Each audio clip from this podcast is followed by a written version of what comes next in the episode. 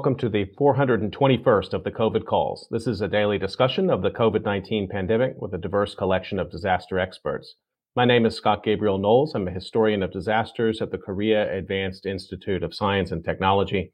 I'm coming to you live from Daejeon, South Korea.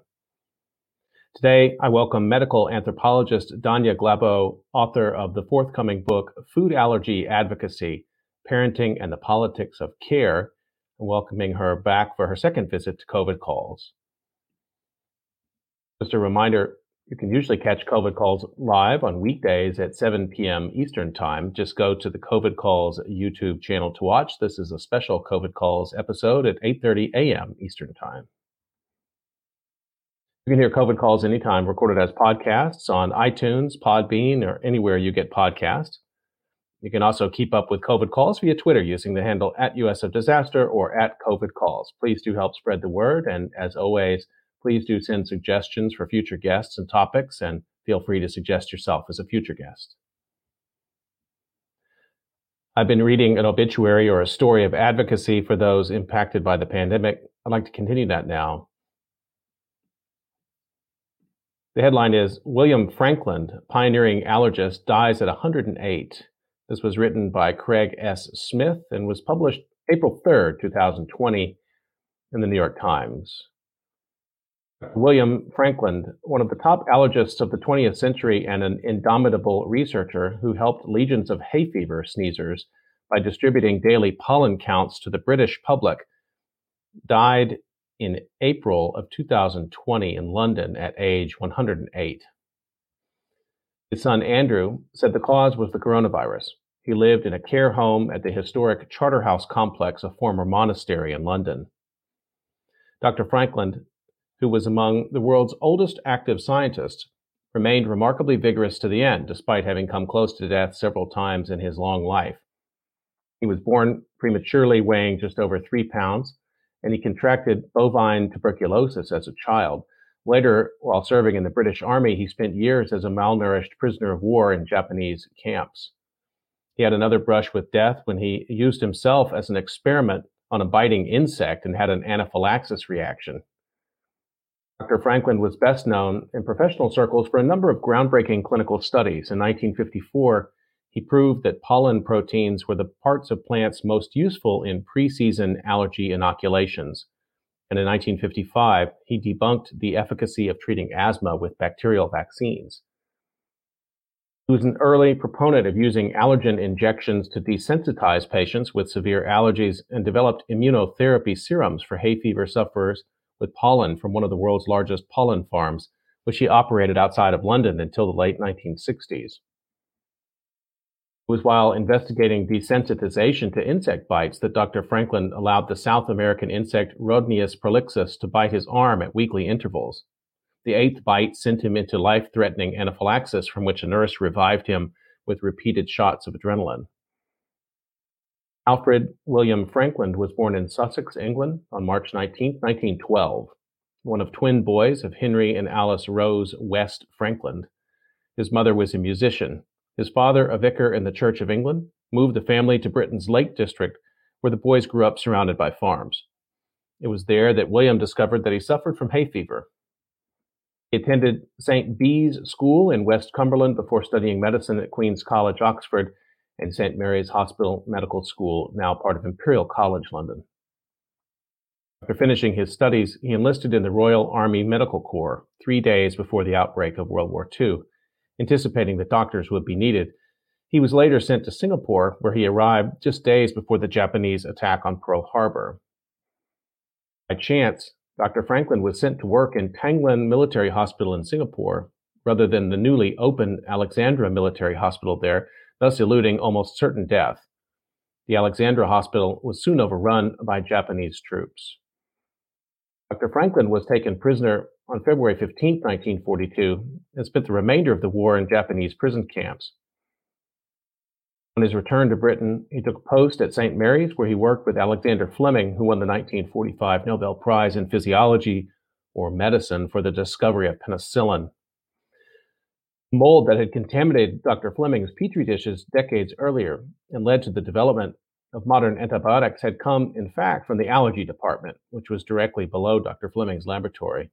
Dr. Frankland correctly predicted that some patients would be allergic to the new wonder drug. Dr. Frankland had a pollen trap installed on the roof of St. Mary's and began distributing daily pollen counts to the British news media in the early 1960s. He was one of the first allergists to do so. Pollen counts are now a staple of weather reports around the world. Dr. Frankland published more than 100 articles and academic papers on allergies, including four that he wrote after turning age 100. Among his many honors, he was named a member of the Order of the British Empire in 2015. In addition to his son, he is survived by his three daughters, Penelope Culverhouse, Jennifer Woodhouse, and Hilary Crew, 10 grandchildren, and six great grandchildren. Before entering Charterhouse, Dr. Frankland had lived alone in a central London apartment that he had shared with his wife, Pauline, until her death in 2002. He cooked his own meals, and though he used a walking stick, followed a routine of daily exercise into his 100s. Given his brushes with death, he was frequently asked what the secret of his longevity was. He would reply simply, luck. The obituary of Dr. William Frankland, who died in April of 2020 of COVID 19.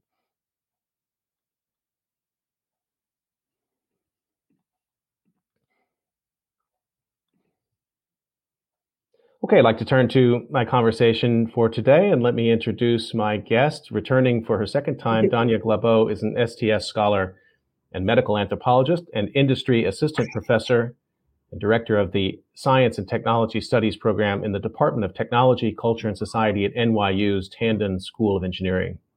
Her research examines health activism, the political economy of biomedicine, and how human bodies become valuable data book Food Allergy Advocacy Parenting and the Politics of Care will be coming out with the University of Minnesota Press in May of this year.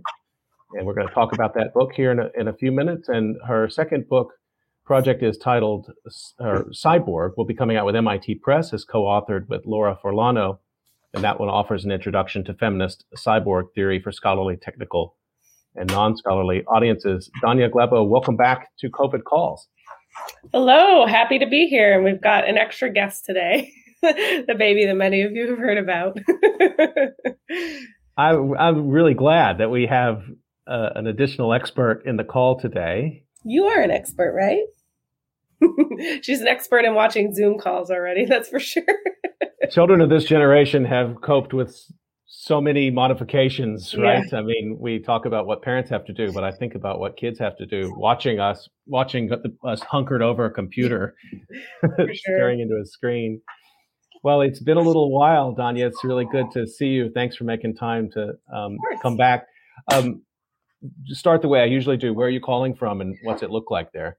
Yeah, we're in Brooklyn in New York City, um, and um, it's looking pretty good. Uh, we have some of our lowest COVID levels in a number of months. Uh, last Thursday, um, the Wednesday numbers were reported to be under a thousand new cases. So I made a hair appointment for Friday. I got my hair done for the first time since the start of the Omicron wave, because who knows how long it's going to last. Um, so um, we're three weeks into daycare. We've been very lucky. We haven't had any COVID exposures yet. That we've had the daycare cold cycle um, going through. Um, let's see what else is going on locally in New York State. Uh, the governor is talking about dropping mask mandates, uh, and in fact, I believe they are dropped now for uh, most businesses. Uh, they're not required for patrons, although business individual business owners can still require them, uh, but it's no longer a requirement of the state. Um, and um, but we still have a lot of people dying. uh, yeah. You know, I think uh, I can take a quick look. I have some of the stats up in front of me. So in New York City, um, our daily average of deaths is still looks like it's still in the 30s. And the last day reported, the 18th, Friday, uh, there were 43 deaths reported uh, just in New York City. So um, it definitely feels like the politicians and parts of the political mainstream are moving on, but um, you know, I, I, think the the human toll continues, and the cognitive uh, load, the the emotional uh, toll, especially for those of us with young babies and children, um, uh, is really not over yet either. So. Um, there's a lot of um, a lot of conflicting messages and, and feelings at this moment. Um, and you know, I think you know, among other parents of babies and young children uh, here that I know in, in Brooklyn and New York, I think that's pretty common. Um, and um, but among you know kind of young young untethered folks um, i think uh, it does feel like it's it's very much past you know the cafes and bars are full again mm-hmm. Um, my students um, have thankfully been extremely conscientious and helpful though i think uh, we are back in person classes i'm back in person for the first time in almost two years wow. between leave and COVID. Um, and my students have been amazing, conscientious, um, and um, you know we all want to keep each other safe and also continue to have the chance to see each other face to face. So that's kind of what it's like here. It's a lot of a lot of conflicting messages. Yeah, is there is there any friction between Albany and New York City in terms of this mask mandate thing? So um, uh, so I, I, believe Eric Adams, uh, the new mayor's office, is also pushing uh, to drop masks soon. I'm not sure the exact plan, uh, but I know he's talked about wanting to, um, you know, ditch the masks. He hates the mask. You know, these these talking points that we're starting to hear come out from a lot of supposedly uh, liberals, supposedly following the science, political leaders. Um, on the other hand, he has um, continued to be pretty firm on vaccine mandates for city workers. Um, so um, I believe about 1,400 people uh, were officially terminated as of mm. the hmm. middle or end of last week for not being up to date on vaccines. I don't know. I, I, would imagine that will be kind of quickly addressed or reversed.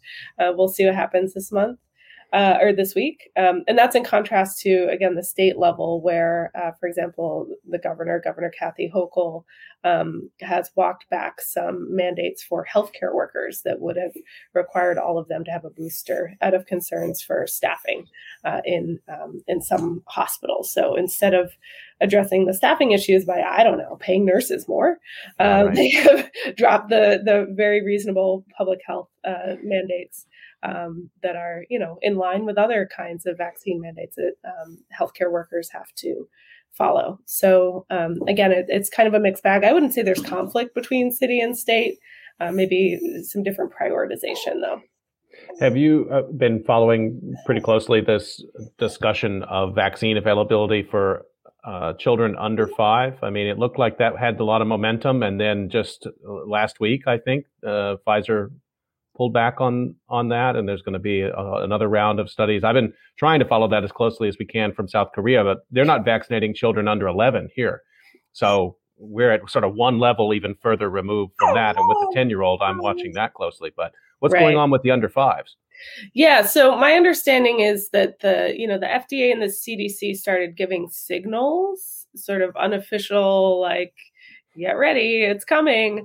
Uh, you know, in in January, um, saying that um, they were expecting to see some good data out of um, out of Pfizer study, I believe in particular on um, hi on uh, uh, six months to um, up to five years old. Um, you know, there had already been some signals that the data in the what two to five range was probably not going to be um, not going to show efficacy or not going to show strong efficacy. Um, but uh, the FDA and CDC started signaling that they would probably go forward with approval anyway. I believe the CDC even told doctors one week, you know, get ready. I think February 18th, get ready to, to for vaccines to be on their way. Um, and and so it, they were signaling that they were going to approve the vaccine, even though it was not necessarily demonstrated to be efficacious, which is uh, pretty uh, shocking and and surprising uh, to anyone who's worked in or, or studied this world. Um, really, a reversal of how things usually work. I think the expectation was that these studies were with two doses. If they approved them now, they would, um, you know, when when uh, Pfizer would continue the studies with a third dose. And then it was expected that a third dose would show efficacy for the two to fives. Six months to two years, I believe, was already showing decent efficacy. Um, so they could have split up the cohorts and we could have a, a baby vaccine. Um, but, um, you know, that's, that's a, a, you know, logistical and, and business um, nightmare, of course. So um, they delayed right. the whole approval process until uh, that third shot data. Again, this is you know kind of what everyone is is guessing. There hasn't been a, a totally direct statement of what's going on. So when I spoke to you last, I went back and looked September 29th, 2020. And at that time, I don't know how much um, stock you put in the numbers anymore, but at that time, Johns Hopkins University was reporting uh, 205,268 deaths from COVID in the United States as of that, and and the global total had just crested a million at that point. Mm-hmm. Um, so I guess I wanted to sort of catch up with you in a sense. We're going to talk about a lot of things, but um, just how you've been since then. and uh, you've been busy, I can see. Uh, yeah, sure.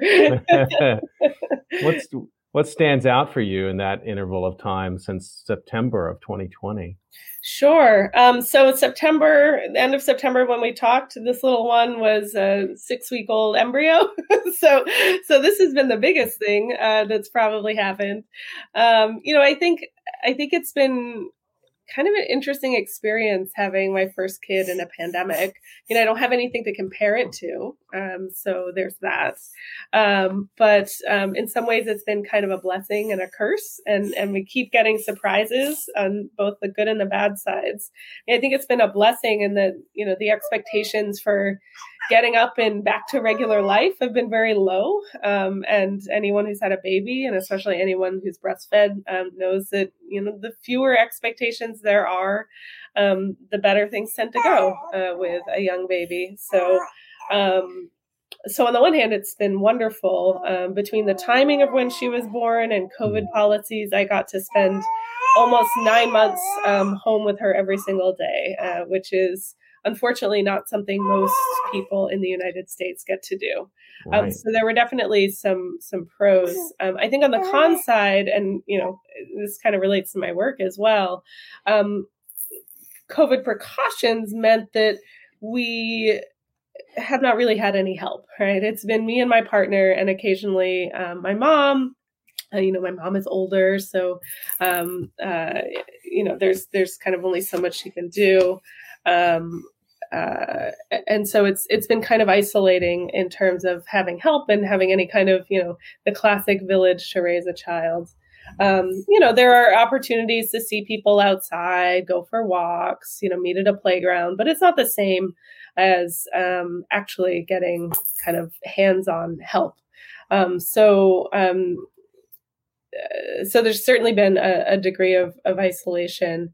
Um, but again, I've been surprised that at least for us, it hasn't been all bad. Um, and part of the reason it hasn't been all bad is that to a certain extent, it has made Americans s- slow down, right? Not right. all Americans and not in all situations. Um, but you know, it's, it's okay to, to say no to things, um, if you're not feeling up to them or if you're not feeling they're safe in a way that, um, you know, didn't, I, I, didn't really feel like the reality before this, at least not in New York City. Um, so so yeah, and you know, I think I think also uh, in New York. Um, we saw the intersection of multiple disasters over the summer. Right. So we live in a neighborhood where we have lots of cultural institutions, a big park, a bunch of small parks, all within about a 20 minute walk. Um, and, um, you know, I had imagined that I would spend my maternity leave getting to re-experience all of these things with a baby. Right, that didn't happen for the indoor things. Um, but we also, um, you know, were kind of June, July, and the first half of August. Um, we were um, sort of shrouded in smog every day from 7 a.m. to 7 p.m. Um, from the wildfires out west. So mm. it was, uh, a, a, again, both, um, you know, both a lot of time and ability to sort of bond and slow down, but also just constant rem- reminders, not only of the pandemic, but of the climate apocalypse um, that we are current living, currently living through.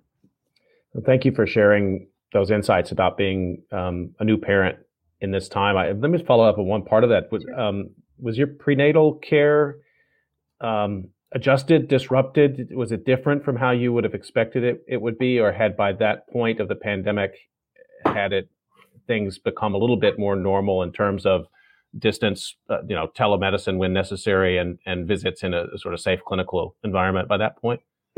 to the extent that that's possible in COVID. I don't. Yes, I don't know if you if you're remembering uh, the uh, couple of public freakouts I had about my pre- prenatal care or not, but uh, I will say uh, so. Uh, initially, the first like two months or so, two and a half months, um, we were living with my uh, parents' family, with my in laws, uh, just outside of Chicago. And we drove back to New York uh, just in time to kind of start prenatal care around uh, 10 weeks. Um, so, um, so, you know, there was a little bit of a delay to the start uh, of care, but it was still within the window of normal. Uh, I think maybe two of my visits that would have been in person were virtual instead, um, but really very little impact.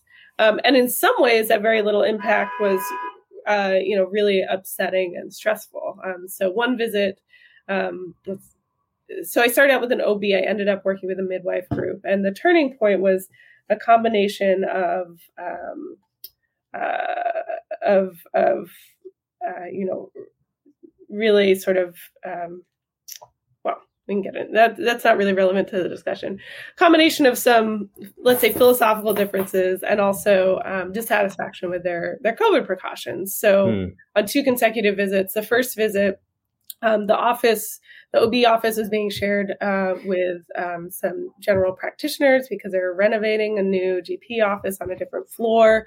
Hmm. so the first um, visit that was the beginning of the end, I spent an hour waiting in a waiting room next to a middle aged woman who was coughing uh, and removing her mask every time to cough. And this was in, you know, what, December or January, December 2020 or January 2021. So it's yeah. like not a great time yeah. to be coughing in public. The worst. Um, and, you know, kind of multiple complaints. Oh, we can't get you into a room. Oh, you know, it's, it's fine. Our air filtration system is fine. Just a lot of deflection um, from the staff, which was um, really, um, you know, kind of really insulting.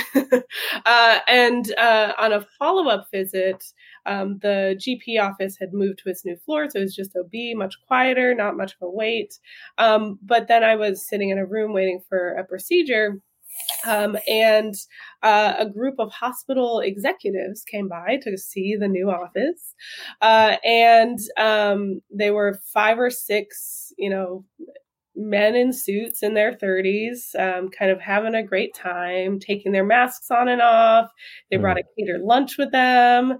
So they took their masks off. They're eating their catered lunch right outside the room from me. The doctors were hanging out and laughing and eating with them. Uh, and then in the middle of this whole scene, one of them says, Oh, it was a Monday morning. One of them says, Oh, you know, I tested positive last Friday, but I feel fine now and I just about walked out. so again, that wow. combined with some other, let's say, philosophical differences, um, and that's been my experience of healthcare really in New York. Is um, you know I know healthcare workers are putting on a heroic effort, but I think you know maybe they are used to the constant presence of COVID in a way that someone like me is not. But there's a lot of a lot of masks off, a lot of eating, a lot of like sneaking uh, in and out of uh, in and out of spaces without masks or without other precautions, kind of hoping patients don't see them. So that's been kind of discouraging. Wow. Um, did they not know there was a medical anthropologist in the room? Apparently, they're never aware. Yeah. it's one of those moments where you're like you're a human, but you're also like a practi- you're a practitioner of your own art. It's kind of like, uh, guys, Right, right, exactly. Yeah, and this this day with the procedure, right? I mean, clearly it was about an exercise of power and the ability to, yeah. you know, surveil the workplace of the executives to surveil the workplace of, you know, this office, which in particular is an OB office, was mostly women, many women of color in this particular office as staff and and as patients. Um, it, it, definitely felt like a, um, a, a, a demonstration of power uh, more than anything.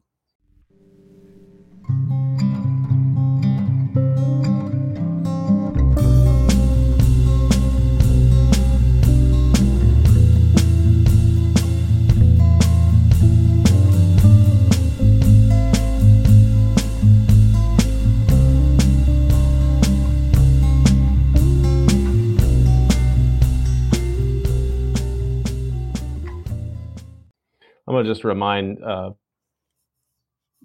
let me just remind everybody that you're listening to COVID calls, and I'm talking to Danya Glabau today. And Danya, let's catch up. Your book is coming out, and sure. we did talk about it um, last time when you were on. But I want to, with this interval of time, I mean, I think the book was was pretty well done when we talked last time. But there's sure. always, um, you know, COVID refracts you know intellectual light in funny ways over time. I wonder how you're seeing it now. Maybe just let set out the landscape briefly. Maybe tell remind you know people who might not know kind of what you're writing about. But then let's let's talk about how your thinking on it may have evolved since since we last discussed it.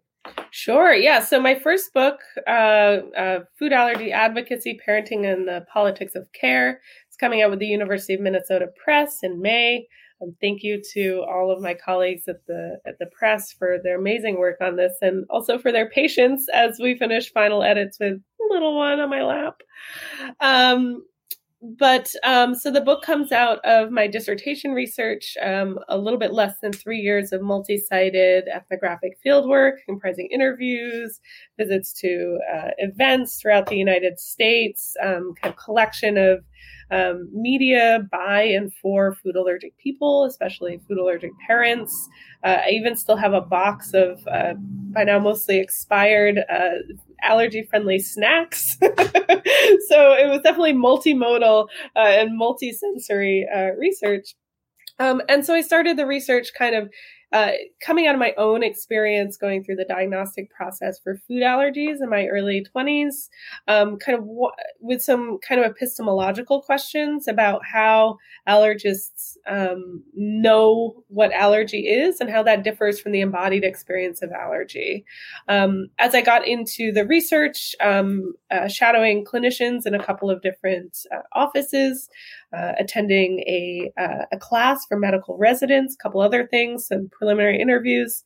Um, I realized that kind of where the action was, where the controversy and concern was, was around uh, families uh, with kids with food allergies. So kind of shifted gears a little and, and started getting uh, in touch with food allergy advocates, especially parents of food allergic uh, children, um, and uh, going to these more kind of family and parent um, centric events and, and, and kind of shifting the interview strategy for that as well. Um, so, um, and you know, kind of initially I was interested in in how folks were taking up expert knowledge and applying it in their own lives. Um, so, what do you do when you get a positive allergy test? Um, what can your doctor give you advice about, and what can't they? Right? Um, doctors can give advice about medical things, medical interventions like shots and pills and uh, uh, uh, epinephrine auto injectors if you have an allergic reaction, but they don't have a lot of advice to give about how to modify your kitchen or how to modify your diet in really practical ways or how to read a food label or how to call up a food company and see if your uh, cornflakes might have come in touch with any peanuts, right? So there, mm. there are sort of layers of practical um, life experience, not to mention dealing with schools and daycares and sports teams uh, for folks with kids, layers of practical experience where people are really on their own. And there's um, built up, uh, you know, a robust kind of uh, parent support and advocacy network around some of these issues. Um, and that advocacy has now gone to uh, state houses and to the White House to advocate for um, uh, for changing and or relaxing depending on the state uh, prescribing rules uh, so the epinephrine auto injectors can be available. Hi. Can be available for anyone to use in certain institutions like schools. Um, and uh, hi yeah. Um, so um, and, and, so in the book i was thinking a little bit more about um, you know how um, Hi, are we getting bored here?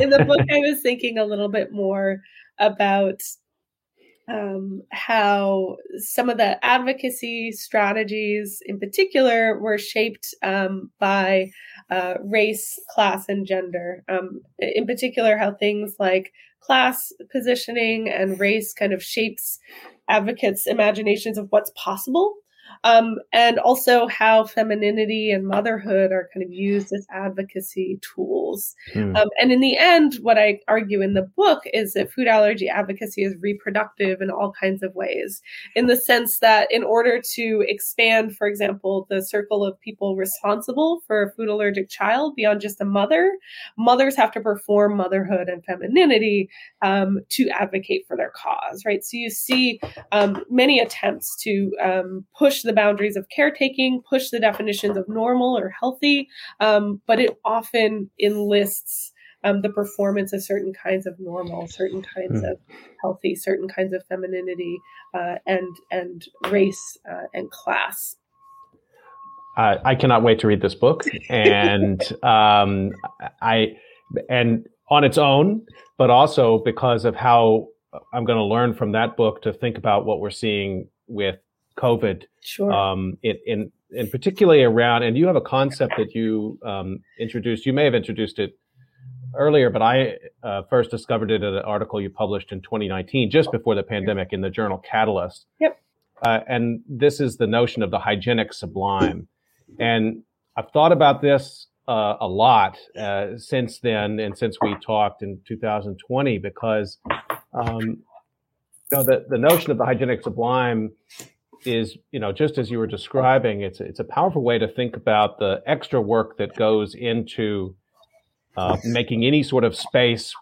In this case, where maybe food is being prepared, mm-hmm. um, making that space something beyond clean. I mean, something that achieves the status of the sublime, which is mm-hmm.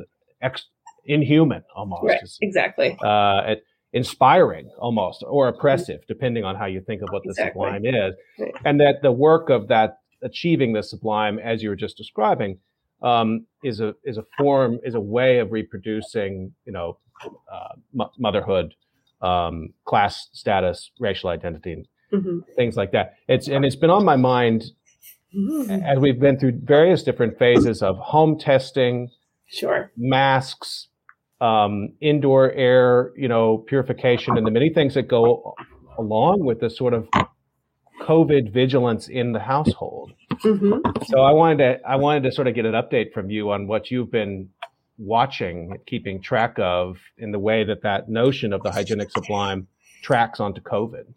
Sure. Yeah, and and um, that was a, a wonderful definition of it. You know, the maybe one thing I would slightly rephrase, rephrase is that when I think of the hygienic sublime, and um, you know, it's it's uh, the idea that um, the agency of of non-human things really exceeds the agency of of humans, right? Um, and so we're talking when it comes to allergens or when it comes to viruses, we're talking at the sort of a, a scale that is unimaginably tiny, um, you know, as compared to uh, the kind of 19th century 18th, 19th century conception of the sublime, where um, what is inhuman, you know, the the sublime is inhuman in, in, part because of its large scale. So we're kind right. of flipping the right. scale right. there a little bit. That's one way to think about it.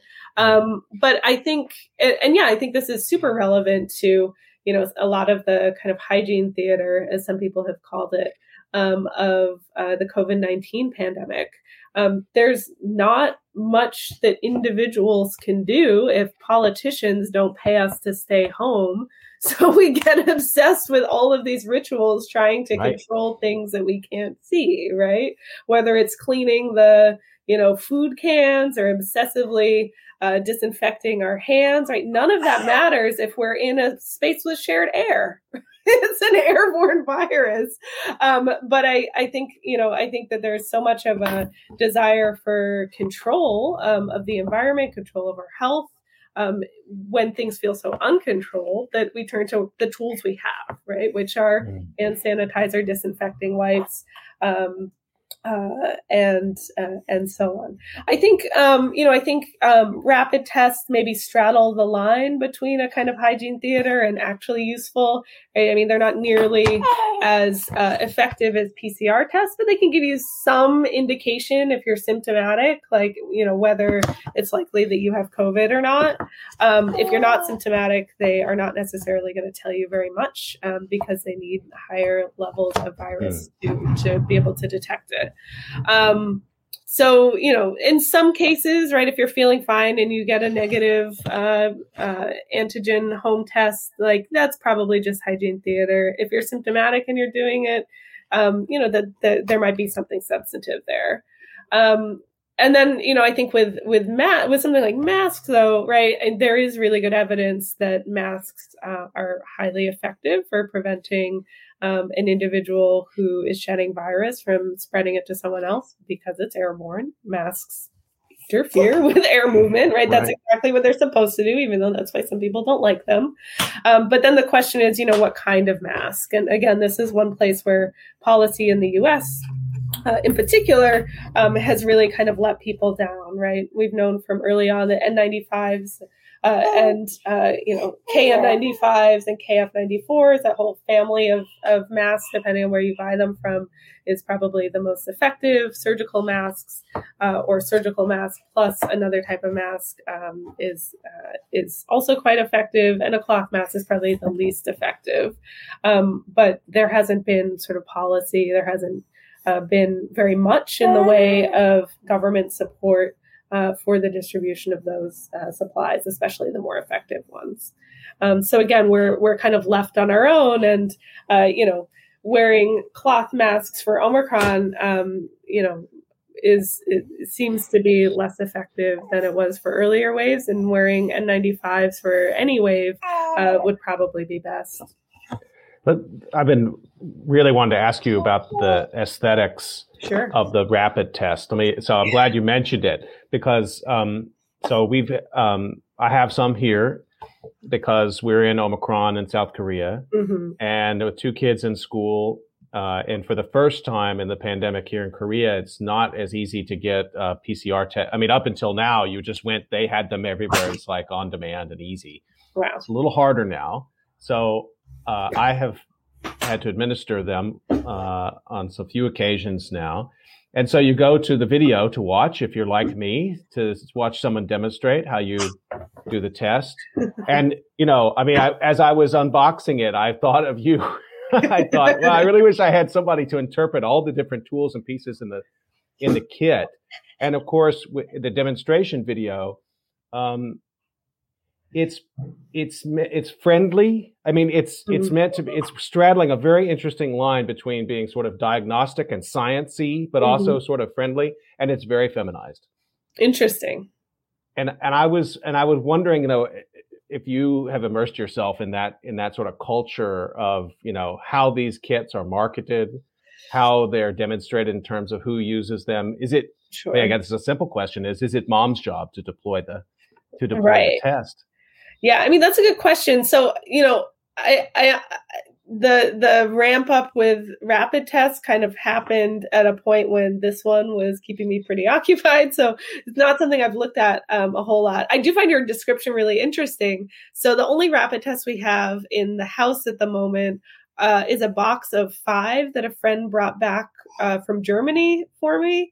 Um, mm. And you know, maybe this is different from what you're. Uh, just it sounds like it's different from what you're describing, but it's like a little um, a little cardboard box like this this big um, with just a bunch of medical supplies inside with like no real aesthetic or order and like a you know a, a sh- like 11 by 17 sheet with like the tiniest instructions in six or seven different languages so maybe that's not the aesthetic of south hmm. korean mm. and uh, usian tests um, so so it's curious to hear um, yeah, I mean, I don't have a whole lot to say uh, about that, unfortunately, because I haven't been following it. But, um, you know, I, I, know one use of the test in New York City in particular is the Department of Education um, has been tasked with uh, distributing, I think, uh, uh, over a million tests. I think it maybe they, hmm. I think it was originally a million. I think they upped it to a, a couple of million rapid tests to uh, public school students in the city. It's about a million public school students. So initially, I think it was going to be about one test uh, per student, and and they managed to up that number a little bit. Um, but um, but I think what you're saying about more work for mother, I mean, I would I would suspect that's the case. Uh, again, I haven't kind of gone out to investigate that, but you know, typically, um, you know, health and education tends to be more work for mother uh, and i would i would expect that this probably falls into the same realm um, of course then the question is like what next right if your kid right. tests positive for a rapid test so those aren't reportable in new york city or new york state they even if you called up the health department to say you got a positive rapid test they wouldn't accept it or record it uh, mm-hmm.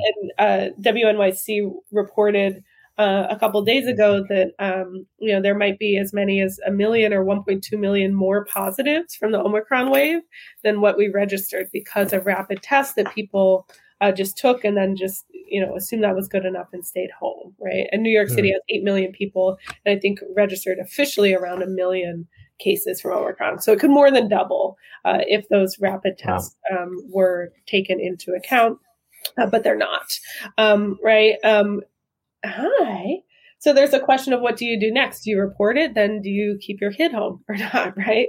Um, right. And, uh, you know, if your kid is sick, then they can't go to school. They can't go to daycare either. You're probably not going to find a nanny or a babysitter who wants to take care of a sick kid, especially not just for a day or a week. Um, and, um, you know, uh, maybe you have to go to work, right? And maybe the safest place for that kid to be uh, is in school. So I, you know, again, I don't have firsthand knowledge. I don't know a lot of parents of school age kids, uh, but I, I do suspect there were. Um, uh, they were maybe not being used as a as a part of a comprehensive plan that was um, uh, really designed to limit spread. Right, knowledge is different from action in this case. I think. Let me ask you about your food allergy advocates. You know, the the people that you spent the time with and doing your ethnography. Um, either specifically them or by analogy, what what can you say or what might you predict about um, you know school safety, COVID school safety advocates? I mean, I think this is not going to be. Sure. This is we're not near the end of this, and this has opened yes. up a, a, number of really vexing questions about when and how children should mask, what, Absolutely. how many kids can be in a classroom, and then a million other permutations right. of that. And so I wonder, you know, how you, you know, based on those group that you spend so much time with, who are, you know, advocating for, you know, real ch- policy changes around food allergy, what can we take from that to apply to COVID in school? Sure. Well, so this is a question that's going to get me flamed on Twitter. I wonder if I should just lock down in advance we can skip it if that's we, if you. A lot of these, yeah, I'm nothing. I'm gonna say is gonna make school opening advocates happy, and uh, we we do know that they do like to, uh, uh, you know, put targets on the backs of their enemies. Um, but you know what I what I would say in general is I think I think the school. So my book ends by kind of reflecting on the question, you know, if advocacy, if health advocacy is reproductive, right? If, if it reproduces the importance or um, uh, uh, primacy of um, performing dominant identities like, you know, upper middle class, like mom who is selflessly doing everything for her kids, right? That, again, that's a kind of archetype that you often see. Uh, upper middle class, often white mom though not exclusively in, in that case. Um, you know, if if health advocacy reproduces these dominant positionings and ideologies, then what next, right? Um, and I think you know, I think a big part of it is the the kind of narrowness of U.S. political imagination, right? We see um, that um, that oh, someone's getting tired we see that um, uh, in the COVID schools debate, right, we see that kids are staying home, and uh, there's all kinds of issues with that from parents not being able to uh, work to um, kids not being able to socialize as much. And instead of saying, you know, what else could change in our society, I'm tired. Instead of saying what else can we, we change in our society, we've we, all been there. yeah, I know, right? Um, we look at the obvious thing and we say, what can change in our schools, right? right. Um, and so, oh, we could reopen the schools and it will fix all these problems in society, right? Yeah. Rather than having like even the tiniest like modicum of imagination and saying, well, what if we you know closed restaurants so that schools were safer safer right what if we continued child tax care or child tax credits uh, or expanded them? Um, what if we put some public financing uh, behind um, daycare? Um, so that when kids um, are healthy, their parents can make sure that they're getting as much time as they can to themselves, to do work, whatever it is that parents decide to do with that daycare time, right? Which doesn't necessarily need to be work, in my opinion. Um, but instead of looking like anywhere else in society, any of the, you know, any of the other places where schools being closed is causing issues, um, it's just a laser focus on schools. And you know we have to open schools because we can't change anything else because society is the way it is. And um, and the only lever we have is schools open or schools closed right? Incredibly narrow perspective incredibly narrow vision of the role of schools, uh, of the role more broadly of care for children, um, incredibly narrow vision of um, what children need, right? Children probably need both parents alive more than they need to have a bunch of friends in school, right? Um, and, um, you know, hundreds of thousands of children have been left without one parent or even uh, fully orphaned in the pandemic, especially um, uh, low income children and children of color and I think that's the other um, uh, the other piece to think about here, right? Is you know the imagination. Many of the people we see advocating for schools open opening, not all of them, but many of the loudest voices are rich white women, right? In New York City, that's absolutely the case, right? On the national stage, that's the case much of the time. Um, everyone wants schools open, right? But you see in surveys um, again and again, right, that um, at, least in New York City, that um, Black uh, and Latinx parents in particular um, want their kids in school, but they'll keep them home if it keeps everyone alive, right? Um, and so you also see this really pernicious gesture of, again, mostly but not exclusively, white upper middle class women advocating for schools uh, to open, which is disproportionately uh, impacting children of color in terms of who's getting sick and whose parents are dying, um, but saying that they are doing it on behalf of those kind of poor black and brown children. Um, so it's it's really kind of the the worst kind of speaking on behalf of others um, that is actually having very concrete harms in the form of dead kids and children, uh, uh dead kids and parents. Um, so you know, I I think there's um, both a, a, kind of uh, both a kind of general lack of imagination uh, in the U.S. around what is politically possible and what should be accessible to political or policy interventions, um, and also kind of a my more pointed critique, right, is that this uh, is a tendency. Oh my God, she's actually falling asleep on my line. this is a tendency that um, you know. Perhaps, I have that impact on my guests once in a while. I you know I can't help it. that perhaps one group of people is has more of a tendency to to do this kind of um, you know advocating on behalf of others when they don't actually need it uh, than others. Let me just remind folks you're listening to COVID calls. I'm talking to Danya Glabau today, and um, so there's another piece of this I want to pick up with you, which is um, a sort of a perennial STS kind of question, but you know, you're pretty attentive to, you know, public speech around science. I wonder, you know, this sort of idea that we should just be following the science to make these kinds of decisions that you were just talking about.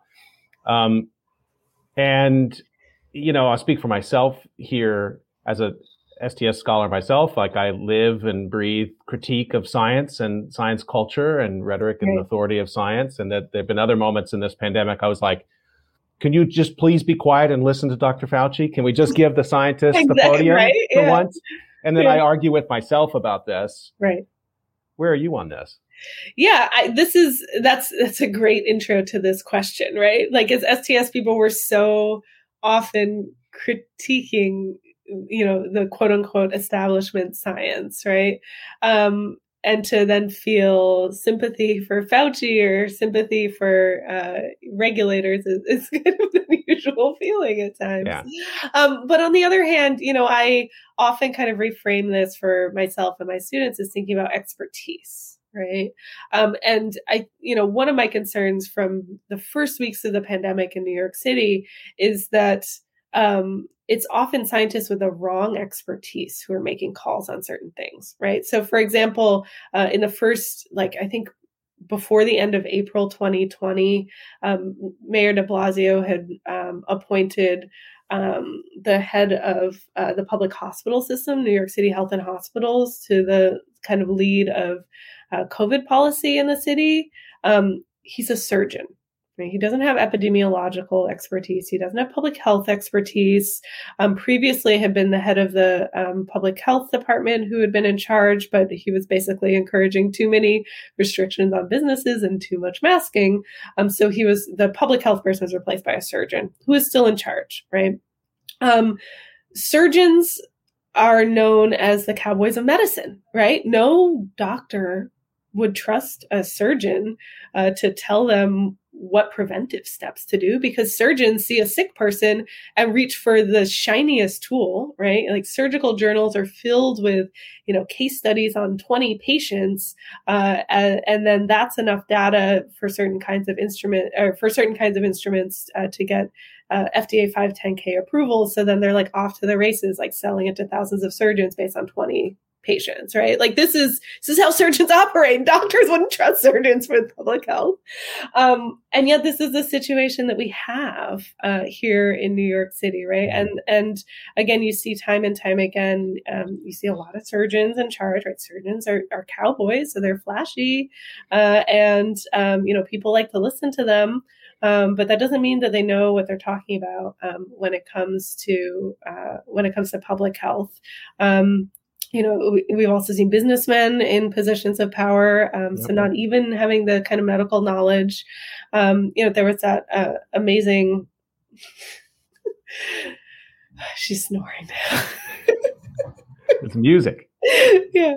Um, you know, there was that um, amazing moment when I believe it was Francis Collins said, you know, we couldn't have predicted anti-vax sentiment because we didn't have right because we didn't have enough sort of social and historical knowledge. I remember. And, yeah, and and it's like, well, you know, there's there's uh, maybe a good ten thousand of us. I was going to say, yeah. That was the number. 10,000 10, STS scholars all fell on the floor simultaneously. Right. Yeah. Yeah. And, you know, big open tent STS, like including historians and anthropologists and sociologists, uh, political scientists if they're out there. Um, but, um, right so time and time again right you yeah. see experts who are not actually experts in the right thing being put in charge and so i think when we talk about following the science if we're following the wrong kind of scientific expertise we're not going to get useful answers we're not going to get safe policies, right? And I think that's how this has been set up from really early on. Um, and, um, you know, there are experts out there who have relevant knowledge in medicine, in epidemiology, and other kind of quantitative um, health fields, um, and in qualitative fields like sociology and STS and history.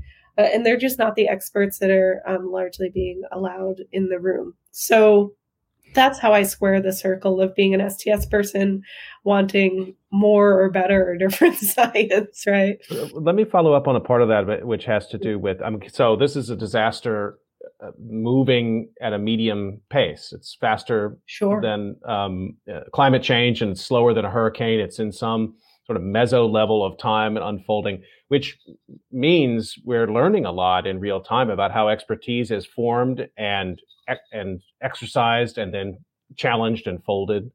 And I've been really fascinated to see the different venues in which that takes place. Mm-hmm. Uh, op-ed pages, social media. Right. I mean, social. Just to pick on social media for a second. I mean, social media is has become a space where experts, uh, as you were saying, have gotten out of their lane from being surgeons or economists and moved right into epidemiology, and some of them have not left that space. Right. How do you, how do you account for that? I mean, in other words, how can you be wrong and yet still be right? Sure. I mean, I think I think this has to do with um, you know who who is who is accommodating to to power and specifically to capital, right? I mean, again, I think in the U.S. in particular, mm. um, it's about opening up to save the economy, right? And so, right. Uh, you know, and and we've um. You know, the the last like you know Fed jobs and and economics report that came out, everyone was really you know, everyone in the Biden administration was thrilled because it showed that the economy was recovering and that the U.S. economy has been doing better than any other economy in the world during pandemic during the pandemic.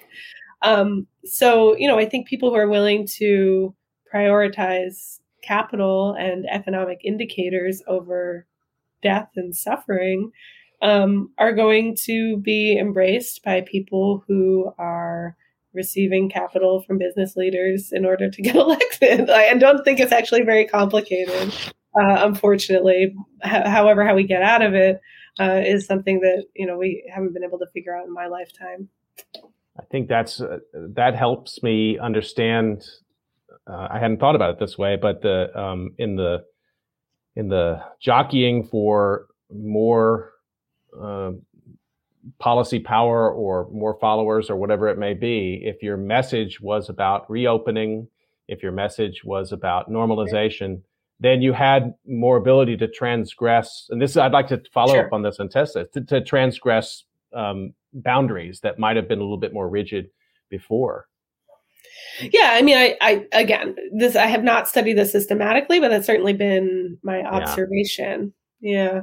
Yeah. I think that's a good hypothesis. I mean, I was just trying to think of a counterexample, somebody who came out of one sort of realm of expertise and actually grew their power as an expert during this time by giving that opposite kind of advice. Right. Like we should be staying home or we should we need another stimulus package. So I can't think of an example. I mean, we even saw Fauci give up on any kind of precautionary approach right. pretty much, you know, as soon as Biden came into the White House, if not a little bit before, right? And his excuse in 2020 was that there needs to be some moderating force on President Trump. So that's me.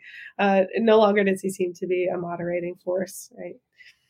So um, we're almost up on time, and I can see that our our co-guest today gave up on us a while ago, but that's, that's fine. Very comfortable here. My um, a little less so.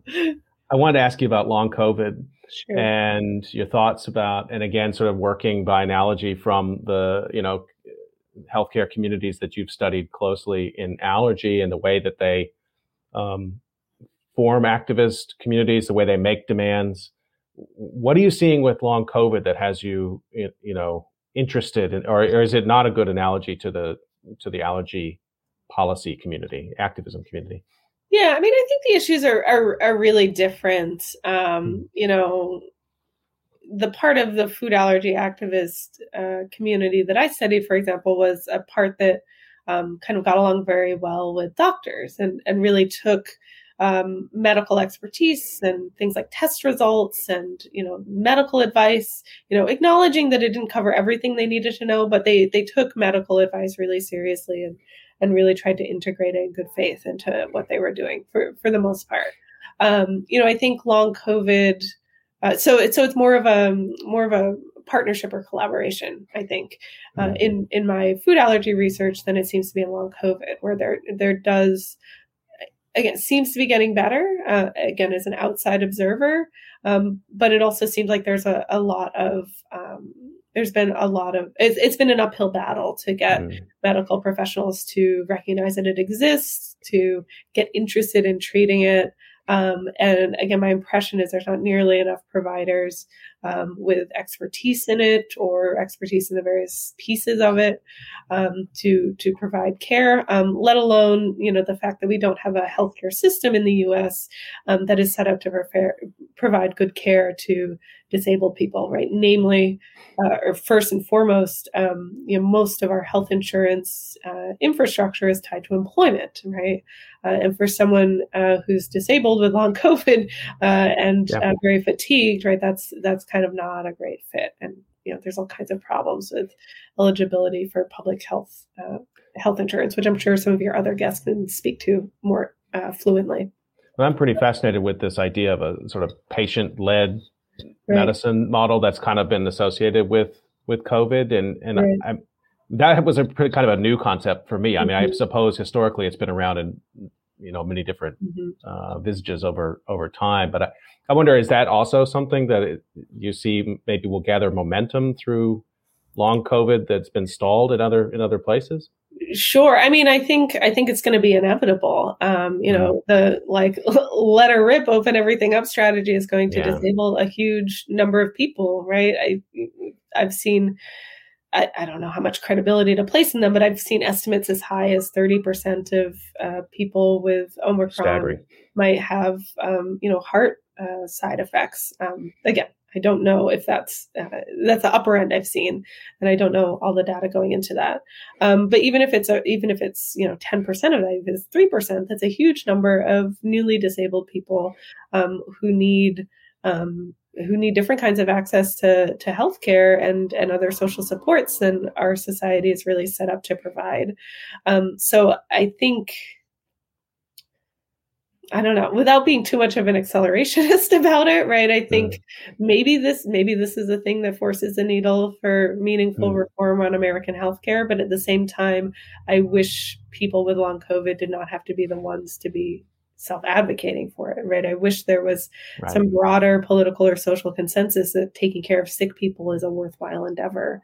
Um, maybe this will get us there. Um, but I think the toll to get there, even if it does, will be enormous.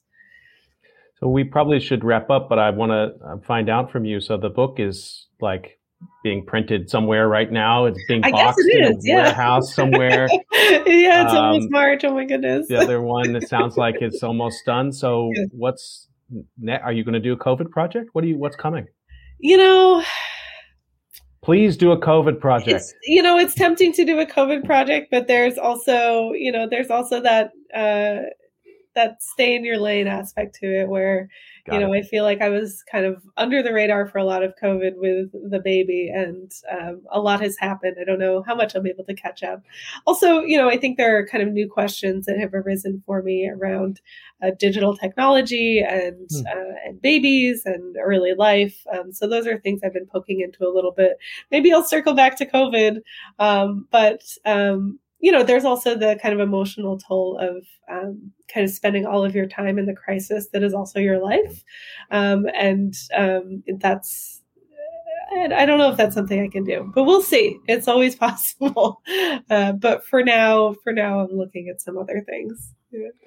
Uh, just let me remind everybody you've been listening to COVID calls, and you can usually catch COVID calls live at 7 p.m. Eastern Time. Although for the next few weeks. You can probably catch COVID calls just about any time, day or night. We've got a lot of episodes coming up when we till we conclude on March 16th with the 500th episode. And let me thank my guest Danya Glabau for making time to come back and for bringing your co-guest uh, today, who was amazingly well behaved. oh yeah, now we want to lay down. Yeah. Thank you so much for having us. All right, Danya, it's good to see you again. Take care, everyone. We'll see you next time on COVID Calls.